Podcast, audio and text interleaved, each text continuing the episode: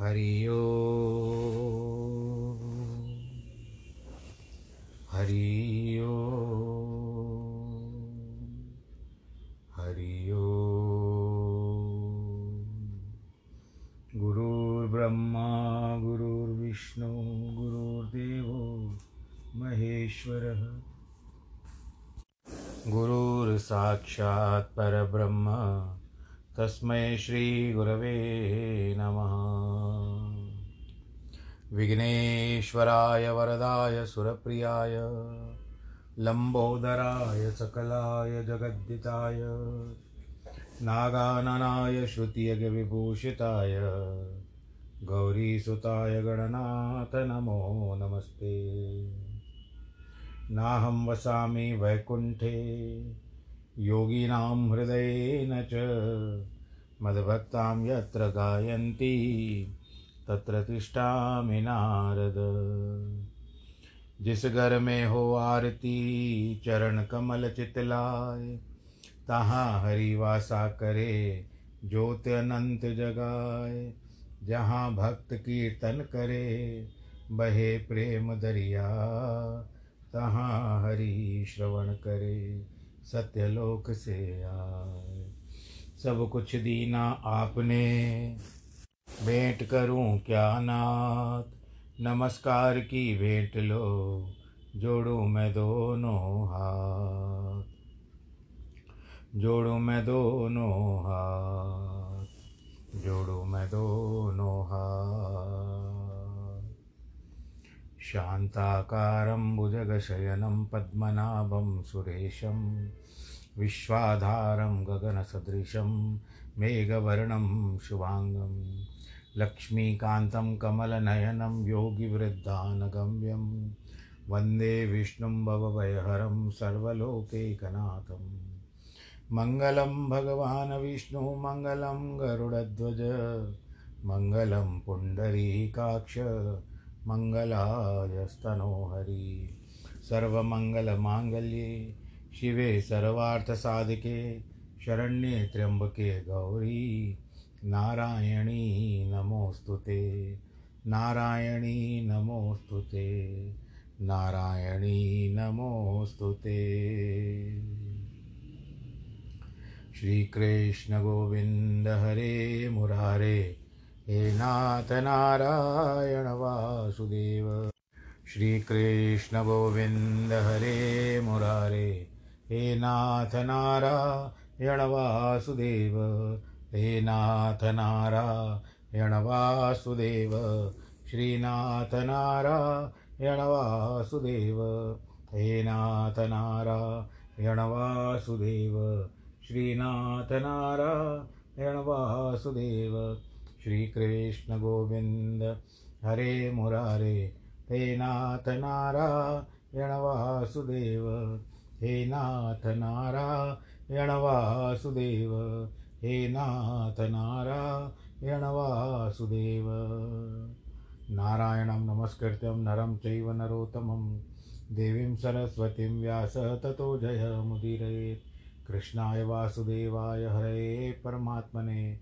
प्रणतक्लेशनाशाय गोविन्दाय नमो नमः। सच्चिदानन्दरूपाय विश्वोत्पत्त्यादिहेतवे। तापत्रयविनाशाय श्रीकृष्णाय वयं नुमः। यं प्रव्रजन्तमनुपे, तमपेतकृत्यं द्वैपायनो विरह, कातर आजु आवह। पुत्रेति तन्मयतया, तर्वो विनेदुस्तं सर्वभूतहृदयं। मुनिमानतोऽस्मि मुनिमानतोऽस्मि मुनिमानतोऽस्मि। बोलो श्री कृष्ण कन्हैया, लाल की जय, श्रीमद् भागवत महापुराण की जय। प्रिय भक्तजनों, इस समय वर्तमान में हम दसवें स्कंद में हैं। भगवान श्री कृष्ण गोकुल पहुँच चुके हैं और उनके स्थान पर वसुदेव जी योग माया को लेकर आए हैं। सुखदेव जी आगे कहते हैं कि जब वसुदेव जी कंस के कारागार में लौटे, उनकी हथकड़ी हथकड़ी और बेड़ी फिर से पड़ गए। दरवाज फिर, द्वार जो फिर से बंद हो गए। कहते हैं ना, भगवान को उठाया तो जो था बंधन टूटा, माया को लेकर आए तो फिर बंधन में अट गए, अटक गए। नवजात शिशु के रोने की ध्वनि सुनकर द्वारपाल जागे। उन्होंने तत्काल कंस को खबर दी। कंस को नींद कहाँ?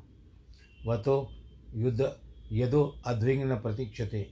जाग जाग कर प्रतीक्षा करता था कि कब कृष्ण अवतार हो। ऐसा प्रतीत तो भक्त लोग भी नहीं करते। प्रतीक्षा भक्त लोग भी नहीं करते। जल्दी से जल्दी जेल खाने पहुँचा। देवकी से उसके, भाई, ये तो बेचारी लड़की है, इसे मत मारो। देखो देवकी, यदि लड़की का पक्ष न लेती तो कहा जाता उन्होंने दूसरे की बच्ची समझकर पक्ष नहीं लिया। और यदि उसने, उससे ममता प्रकट न करती तो कंस को शंका हो सकती थी। इसीलिए देव ने, देवकी ने कहा, मुझे मदभाग्नि की अंतिम संतान है। मंदाया अंगमे चरमाम प्रजाम, इसको छोड़ दो। देवकी उस बच्ची को गोद में लेकर अत्यंत दीन और आर्त भाव से रोने लगी। किंतु कंस तो बड़ा क्रूर था। उसने देवकी के हाथों से बच्ची को छीन लिया, पत्थर पर दे पटका। परंतु वो साधारण बच्ची तो थी नहीं, माता थी, देवी थी, आकाश में उड़ गई, अष्टभुजा धारिणी होकर के अपने आयुओं के साथ आयुधों के साथ आकाश में दिखाई दी। अपने वस्त्राभूषणों के साथ सिद्ध चारणों के आदि के द्वारा सेवित होकर बोली, अरे मंद कंस, मुझे मारने में क्या रखा है? तेरा जो पहले वाला शत्रु है, वह तुझे मारने के लिए पैदा हो चुका है। तू नहीं जानता कि पूर्व शत्रु या अपूर्व शत्रु है। गुंजाइश इन दोनों की है। असल में वह तेरा पूर्व शत्रु भी है और अपूर्व शत्रु भी है। अब तू फ़िक्र मत कर। निर्दोष बालकों की हत्या करना छोड़ दे। इतना कह कर के देवी चली गई। कंस के दिल में यह दहशत पैदा कर गई कि मेरा दुश्मन तो फिर पैदा कैसे हो गया? उसको बड़ा आश्चर्य हुआ। वह देवकी और वसुदेव के पास आया। बोलता है, मेरी प्यारी बहन, देवकी और वसुदेव मैंने तुम्हारे साथ राक्षस जैसा क्रूर व्यवहार किया है। अब मुझे तो अब ब्रह्मगाती की गति भोगनी पड़ेगी। देखो यहाँ कंस थोड़ी देर के लिए ही सही। ऐसे विचार कैसे आ गया? अवश्य इस विचार के पीछे देवी के दर्शन, देवी के दर्शनों का प्रभाव था। देवी के दर्शनों से भगवान और उनके भक्तों के प्रति कंस जैसे व्यक्ति के हृदय में भी थोड़ी प्रीति तो उत्पन्न हो ही गई। कंस ने फिर कहा, देवकी बहन मैंने जो कुछ किया है, उसमें मेरा दोष नहीं है। ये सब मेरे दुश्मनों की की कराई चाल है। देखिए, दुष्ट लोगों का स्वभाव ऐसा होता है कि किसी भी हालत में अपना दोष स्वीकार नहीं करते। वे किसी न किसी दूसरे के सिर पर अपने दोषों का दायित्व डाल देते हैं। अरे भाई, अपना दोष स्वीकार मत करो करो और उसके निवारण का उपाय भी हो सकता है। लेकिन जब तुम्हारा कोई दोष नहीं, तुम बिल्के बिल्कुल दूध के धुले हो तो उसका परिणाम जैसा होने वाला होगा, वैसा होगा। दैव मप्य नृतम, वक्तिम च मर्त्या एवं केवलम। कंस ने कहा, केवल मनुष्य ही झूठ नहीं बोलते, देवता भी झूठ बोलते हैं। मैं अपने दुश्मन को बातों में आकर इतना पापी हो गया और मैंने अपनी बच्चों, बहन के बच्चों को मार दिया। लेकिन तुम लोग शोक मत करो, बच्चों को तो उनके कर्म का फल मिल गया। देखो, कंस ने एक और तो देवताओं को झूठा बताया। और दूसरी बात यह कही कि तुम्हारे बच्चों का प्रारब्ध ऐसे था। उसने अपने दोष को अपने ऊपर हाथ नहीं लगने दिया। बोला कि जंतव सदा न सहसते, अथा जंतव एकत्र न सहसते। संसार के प्राणी हमेशा नहीं रहते। देवी के अधीन रहते हैं। कभी कभी रह भी जाए तो साथ साथ नहीं रहते। इनकी स्थिति तो ऐसी है, जैसे हवा में बहुत सारी वस्तुएँ उड़ती रहती है। मिट्टी में बनी हुई चीज़ें बदलती रहती है। परंतु मूल वस्तु मिट्टी नहीं बदलती। उसी प्रकार देह का योग, वियोग सब अज्ञान के लिए है। यद्यपि मैं तुम्हारे बच्चों को मैंने मारा है, परंतु तुम मुझे, तुम लोग उसके लिए शोक न करो, क्योंकि सबको विवश होकर अपने अपने कर्मों का फल भोगना ही पड़ता है। जब मनुष्य के मन में मैं मारा गया और मैं मरने वाला हूँ, यह अभिमान बना रहता है। तभी तक अभिमानी बाध्य बाधक भावी को प्राप्त होता है। तुम लोग मुझे क्षमा करो। यह कहकर अश्रुमुख कंस ने वसुदेव और देवकी के चरणों को पकड़ लिया। इत्युक्तवा श्रुमुख, पादोशाल ससो रथा ग्रही यह कंस के लिए प्रयुक्त अश्रुमुख विशेषण आप लोगों पर का ध्यान दे। उसकी आँखों में आँसू गिरे नहीं, क्योंकि वे स्वाभाविक नहीं थे। वह मुँह से ही आँसू गिराता था। इसीलिए इसके लिए अश्रुमुख कहा गया उसने देवी योग माया के वचनों पर विश्वास करके वसुदेव देवकी को कारागर से मुक्त कर दिया और तरह तरह से उनके प्रति प्रेम प्रकट करने लगा। थोड़ी देर के लिए सद्बुद्धि आई। देवकी और वसुदेव के चित्त में भी उसका पश्चाताप प्रकट करना देखकर दया आ गई और उन्होंने क्रोध छोड़ दिया। फिर वसुदेव बोले, आप जैसा कहते हैं, ठीक है। देखो, यहाँ संत की महिमा, वसुदेव को दुख है। उनके बेटे मारे गए हैं। उनकी बेटी मारी गई है। फिर भी ये धैर्य धीरज धारण करके हुए हैं। कंस आसुर पक्ष का जान ज्ञानी है। वह दूसरे को दुख को समय पर बड़ा ज्ञान बरगारता है। यदि इतना ज्ञान है तो मरने स्वयं क्यों मरने से क्यों डरता है? स्वयं तो मरने से डरना, दूसरों को उपदेश देकर ये तो आसुर ज्ञान हुआ। वसुदेव कष्ट में है, फिर भी संत होने के कारण कंस को उनके द्वारा ज्ञान बदार बगारे जाने पर भी कहा कि जो तुमने कहा, वह ठीक ही है। अज्ञान से अहंकार आता होता है, अहंकार से अपने पराय का भेद होता है और फिर उससे शोक, हर्ष, लाभ, मोह आदि होते हैं। संसार का तो यह हाल है कि यहाँ की एक वस्तु दूसरी वस्तु को काटती जा रही है। भेद, बुद्धि, निमित्त भूत भावों से ही एक दूसरे का नाश करती है और ईश्वर को नहीं देखती। श्री सुखदेव जी कहते हैं परीक्षित, कंस वसुदेव की, देव की अनुमति लेकर अपने महल में चला गया। मंत्री बुलाए, कंस उनको सारी कथा बताता है। मंत्री नीति निपुण नहीं थे। दैत्य स्वभाव होने के कारण देवताओं के प्रति शत्रुता रखते थे। इसीलिए वे भी और क्रुद्ध हो गए। इधर कंस भी जब तक देव की, वसुदेव के बीच में था, उसमें सद्बुद्धि थी। फिर जैसे मंत्रियों के संग हो गया, वह फिर से कुबुद्धि हो गया। बोलो, नारायण भगवान की जय। अब यहाँ पर बताते हैं, मंत्रियों ने कहा, अनिदर्शान निर्दशाश्च हनिष्या मोद वैशिशून भोजराज, हम आज ही नगरों में, गाँवों में, बस्तियों में सब बच्चों को मार डालेंगे। चाहे वे दस दिन के हो, या अधिक हो, या कम हो, देवता लोग हमारा क्या करेंगे? वे तो आपसे डरते हैं। जिस समय आप बल का प्रयोग करते हो, उस समय देवता भी भाग जाते हैं, या हाथ जोड़ करके खड़े हो जाते हैं, अपने हथियार फेंक देते हैं। कोई कोई तो अपनी छोटी चोटी और कच्छ भी खोल देते हैं और कहते हैं, हमें तो डर गए, हमारी रक्षा करिए। चाटुकार मंत्रियों ने आगे कहा, भोजराज, आप जैसे धर्मात्मा में, धर्मात्मा तो सृष्टि में है ही नहीं आपके जैसा। आप कभी धर्म के विपरीत युद्ध नहीं करते। विष्णु आपके डर के मारे एकांत में रहता है। शंकर आपके भय से जंगल में चला गया है। ब्रह्मा तपस्वी है।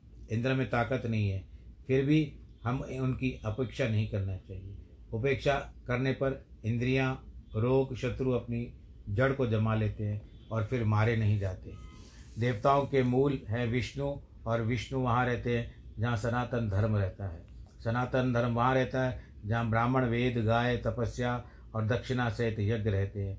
विप्राग अवश्य वेदाश्च तपम सत्यम दम शम श्रद्धा दया तितिक्षा स कर्तवश्च हरिस्तनु।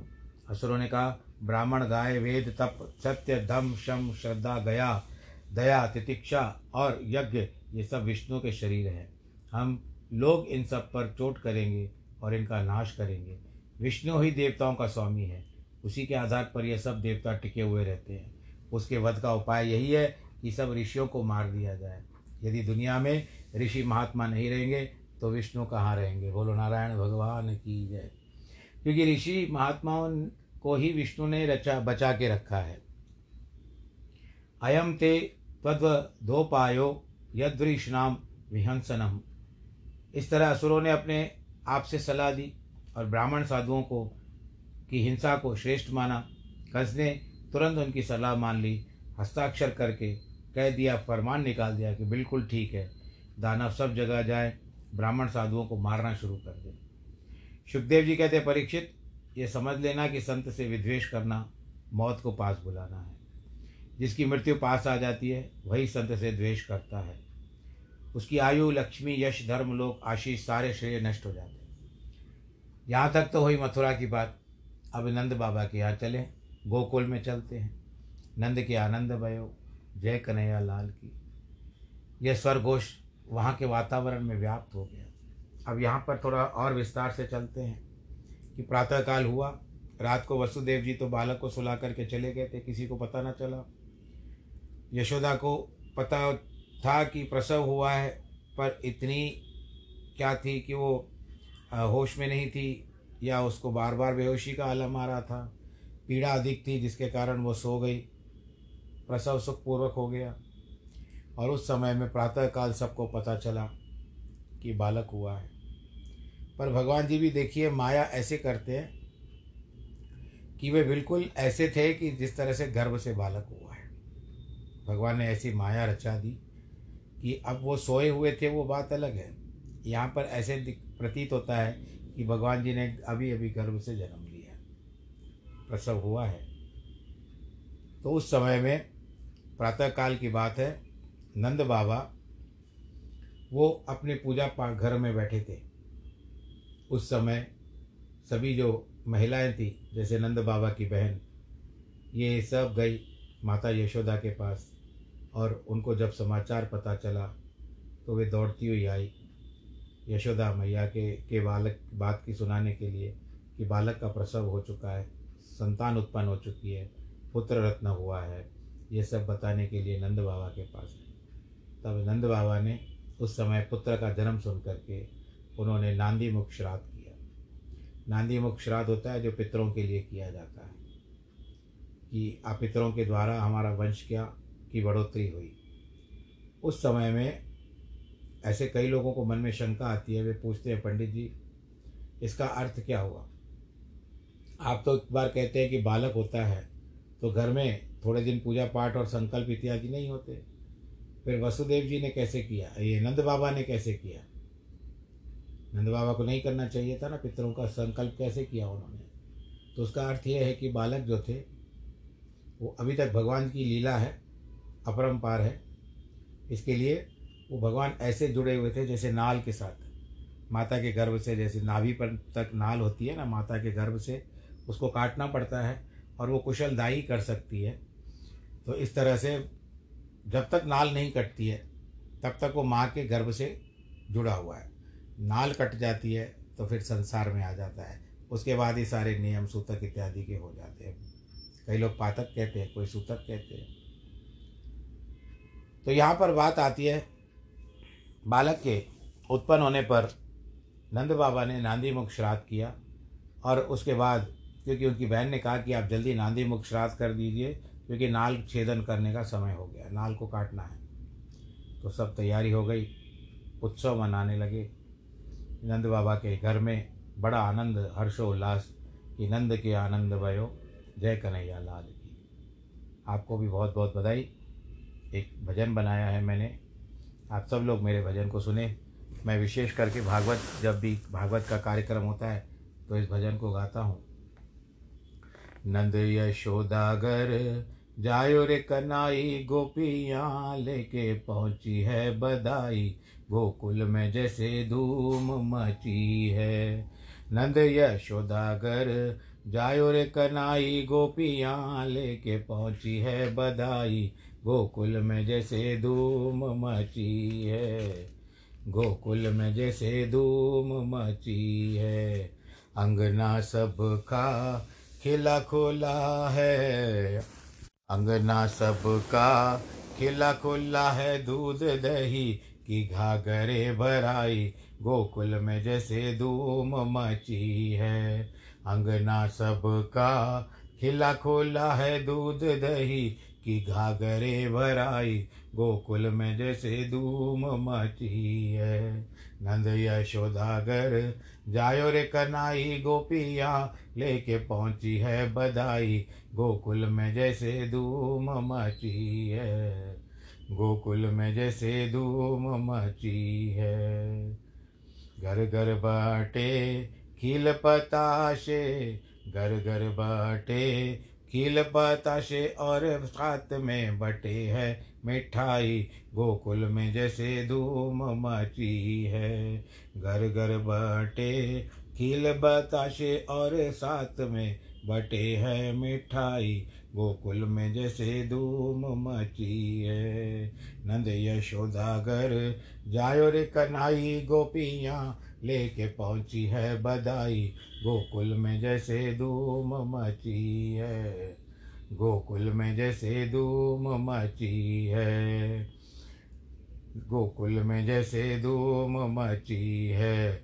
गोप ग्वाले पहुँचे नंदगर काना की देते हैं बधाई। गोकुल में जैसे धूम मची है, गोकुल में जैसे धूम मची है। नारायण जी तुमको देते हैं बधाई, कृष्ण रूप में अवतराई। गोकुल में जैसे धूम मची है हाथी घोड़ा पाल की, जय कन्हैया लाल की। हाथी घोड़ा पाल की ही जय कन्हैया लाल। नंद के आनंद भयो, जय कन्हैया लाल की। नंद के आनंद भयो, जय कन्हैया लाल की। हाथी दिने, घोड़ा दिने और दिने पाल की। हाथी दिने, घोड़ा दिने और दिने पाल की। बोलो कृष्ण कन्हैया लाल की जय। आप सबको बहुत बहुत बधाई हो।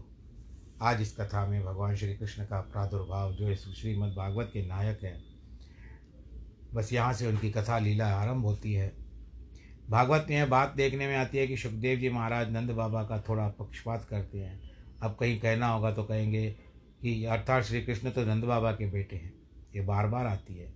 हमारे प्राचीन महात्माओं का इस विषय पर बहुत विचार किया। उन्होंने कहा, असल में बात यह है, भगवान अपने को न किसी के बाप मानते, न बेटा। वे अपनी महिमा में ही स्थित रहते हैं। परंतु जो दृढ़ता उनको अपना बेटा मानता है, वह उसके बेटे हो जाते हैं। वसुदेव देव की तो जन्म के समय भगवान का चतुर्भुज स्वरूप देखा। महापुरुष ब्रह्म स्वरूप देख समझ लिया था, इसीलिए दृढ़ता से उसको बेटा नहीं माना। क्योंकि समझ में नहीं आ रहा था कि इसको बेटा हम कैसे माने, ये तो स्वयं नारायण है। लेकिन नंद बाबा ने वो चतुर्भुज रूप देखा नहीं है और न ब्रह्म समझा। उन्होंने तो उन्हें नन्हे से बच्चे को गोद में लेकर के खिलाया है। यही कारण है कि नंद बाबा का पुत्र भाव जितना प्रौढ़ प्रबल था, उतनी देव की वसुदेव का नहीं था। भगवान जो अपने अनंत वात्सल्य, अनंत स्नेह का विषय मानकर अपना बेटा मान ले, भगवान उसी का बेटे हो जाते हैं। भाव में दृढ़ता होनी चाहिए। नंद का भाव दृढ़ है। इसके लिए सुखदेव जी कहते हैं कि नंद स्वमामज उत्पन्ने जातारलादो महात्मना। परीक्षित, नंद बाबा को जो आत्मज उत्पन्न हुआ है भगवान जब महात्माओं से मिलते हैं, तब उनके आत्मा हो जाते हैं। आत्मज बिल्कुल नहीं होते। यानी भगवान आत्मज कहते हैं पुत्र को तो भगवान पुत्र नहीं बनते। यह तो यशोनंद, नंद यशोदा नंद की महिमा है कि उनके आत्मज होकर लोग हो गए हैं। आत्मा और आत्मज होने में फ़र्क है। नंद बाबा को, बेटा, क्या हुआ? मानो आलाद आनंद पैदा हो गया। नंद महामना है। इस महामना शब्द पर टीकाकार वंशीधर ने बहुत अच्छा लिखा है। इनमें अनेक युक्तियाँ हैं। हम सब की चर्चा नहीं कर सकते। केवल इतना ही समझो कि नंद बाबा का मन महान था। वह मेरे मेरे के चक्कर में नहीं रहा। उन्होंने समागतों से कहा, आप लोगों की तो मौज हो, वह ले जाइए। नंद बाबा परम उद्धार है। अपनी शक्ति के बाहर सब कुछ दे दे। उसका नाम उद्धार होता है। अपुत्र जन्म होने पर नंद बाबा ने वैदज्ञ ब्राह्मणों को बुलाया, स्नान किया, पवित्र हुए अलंकार धारण किया। अब बूढ़े हो चुके थे।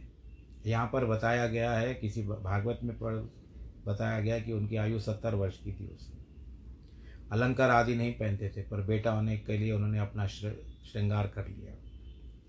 फिर वैदज्ञ ब्राह्मण बुलाए गए स्वस्ति वाचन हुआ। स्वस्ति शब्द का अर्थ है, वेद में अविनाश होता है। स्वस्तित्याविनाशनम। अविनाशी को स्वस्ति कहते हैं। आत्मा का जात कर्म हुआ। उन्होंने फिर विधिवत पितृ पूजा देव पूजा करवाई और गौों को अलंकृत करके उनका दान किया। अभी भी नाल नहीं कटी है। श्रीधर स्वामी कहते हैं कि दो लाख गायों का दान करवाया। इतना ही नहीं, नंद बाबा ने तिलक के साथ पर्वत बनाए। उन्हें सुनहले वस्त्रों से ढककर दान किया। यह दान पवित्रता के लिए आवश्यक माना गया है। कई काल से पवित्र होता है, अवश्य होता है। इसी कारण कि गाय भैंस जाने तथा दूध का तत्काल ग्रहण नहीं करते। धरती पर नया नया पानी बरसने का क्या होता है? यही न कि दस दिन के बाद उसी को काम में लाया जाता है। क्योंकि शास्त्र में कहा गया है कि ये सब पदार्थ दस दिन में शुद्ध हो जाते हैं। तो अब कारण क्या हुआ? दस दिन तो चलता ही है, ग्यारहवें दिन सब समाप्ति होती है। तो कोई पदार्थ के समय से शुद्ध हो जाते हैं। इसका अर्थ होता है कि शरीर में लग गया हो, उसको धो लेने में शुद्धि होती है। गार्भिक दोषों के अर्थात जो भी पिता की शक्ति और माता कोई दोष हो जाता है तो उसको संस्कार करने से निवृत्ति होती है। इंद्रियों की शुद्धि तपस्या से होती है ब्राह्मण आदि की शुद्धि यज्ञ से होती है, धन की शुद्धि दान से होती है, मन की शुद्धि संतोष से होती है, किंतु आत्मा की शुद्धि कैसे होती है? आत्मा तो नित्य शुद्ध, बुद्ध मुक्त है, उसको नित्य शुद्ध बुद्ध मुक्त न जानना ही अशुद्धि है। अब हम लोग जो गंगा में स्नान करते हैं तो गंगा क्या मैली हो जाती है? हाँ पाप हम लोग डो देते हैं अपने। पर गंगा तो बहती रहती है। तो क्या कभी अशुद्ध होती है? नहीं। यहाँ उसके नित्य शुद्ध मुक्त जान लिया जाए।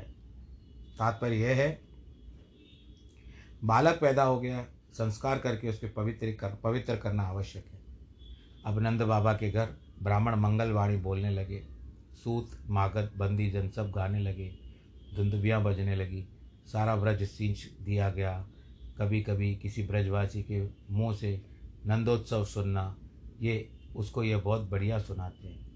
अब उनके घर की चीज़ है, संस्कार की चीज़ है, उनकी चीज़ है। पद पदार्थों के ज्ञाता, अपना ज्ञान, अभिमान छोड़कर, ध्यान से श्रद्धापूर्वक सुने सुनने तो पाएँगे कि भोले भाले अलहड़ ब्रजवासी। ऐसी बात बताते हैं जो प्रकृति प्रत्यार्थ से बहुत दूर होती है, परंतु होती बड़ी काम की है। व्रज समृष्ट संशक्ति द्वार, व्रज में एक एक द्वार पर झाड़ू लग गया। वे सींच दिए गए। सभी घरों में आँगन, आंतर, भाग चित्र ध्वज चित्र ध्वज, पताका श्रक चैल, पल्लव, तोरण आदि से सुसज्जित हो गए। गाय, बैल, बछड़े, सबको हल्दी तेल लगा दिया गया। उनको विचित्र विचित्र प्रकार के धातु पुष्पमाला और सोने के हार पहना दिए गए। तो ये सारी बात जो है ये वर्णन है भगवान श्री कृष्ण के अवतार लेने का और उसके बाद बा, बाद नंद उत्सव घर में मनाने का।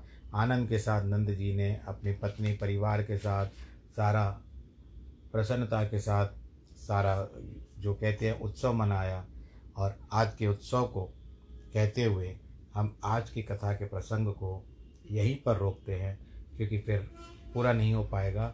इसके लिए कथा के प्रसंग को हम आप यहीं रोकते हैं।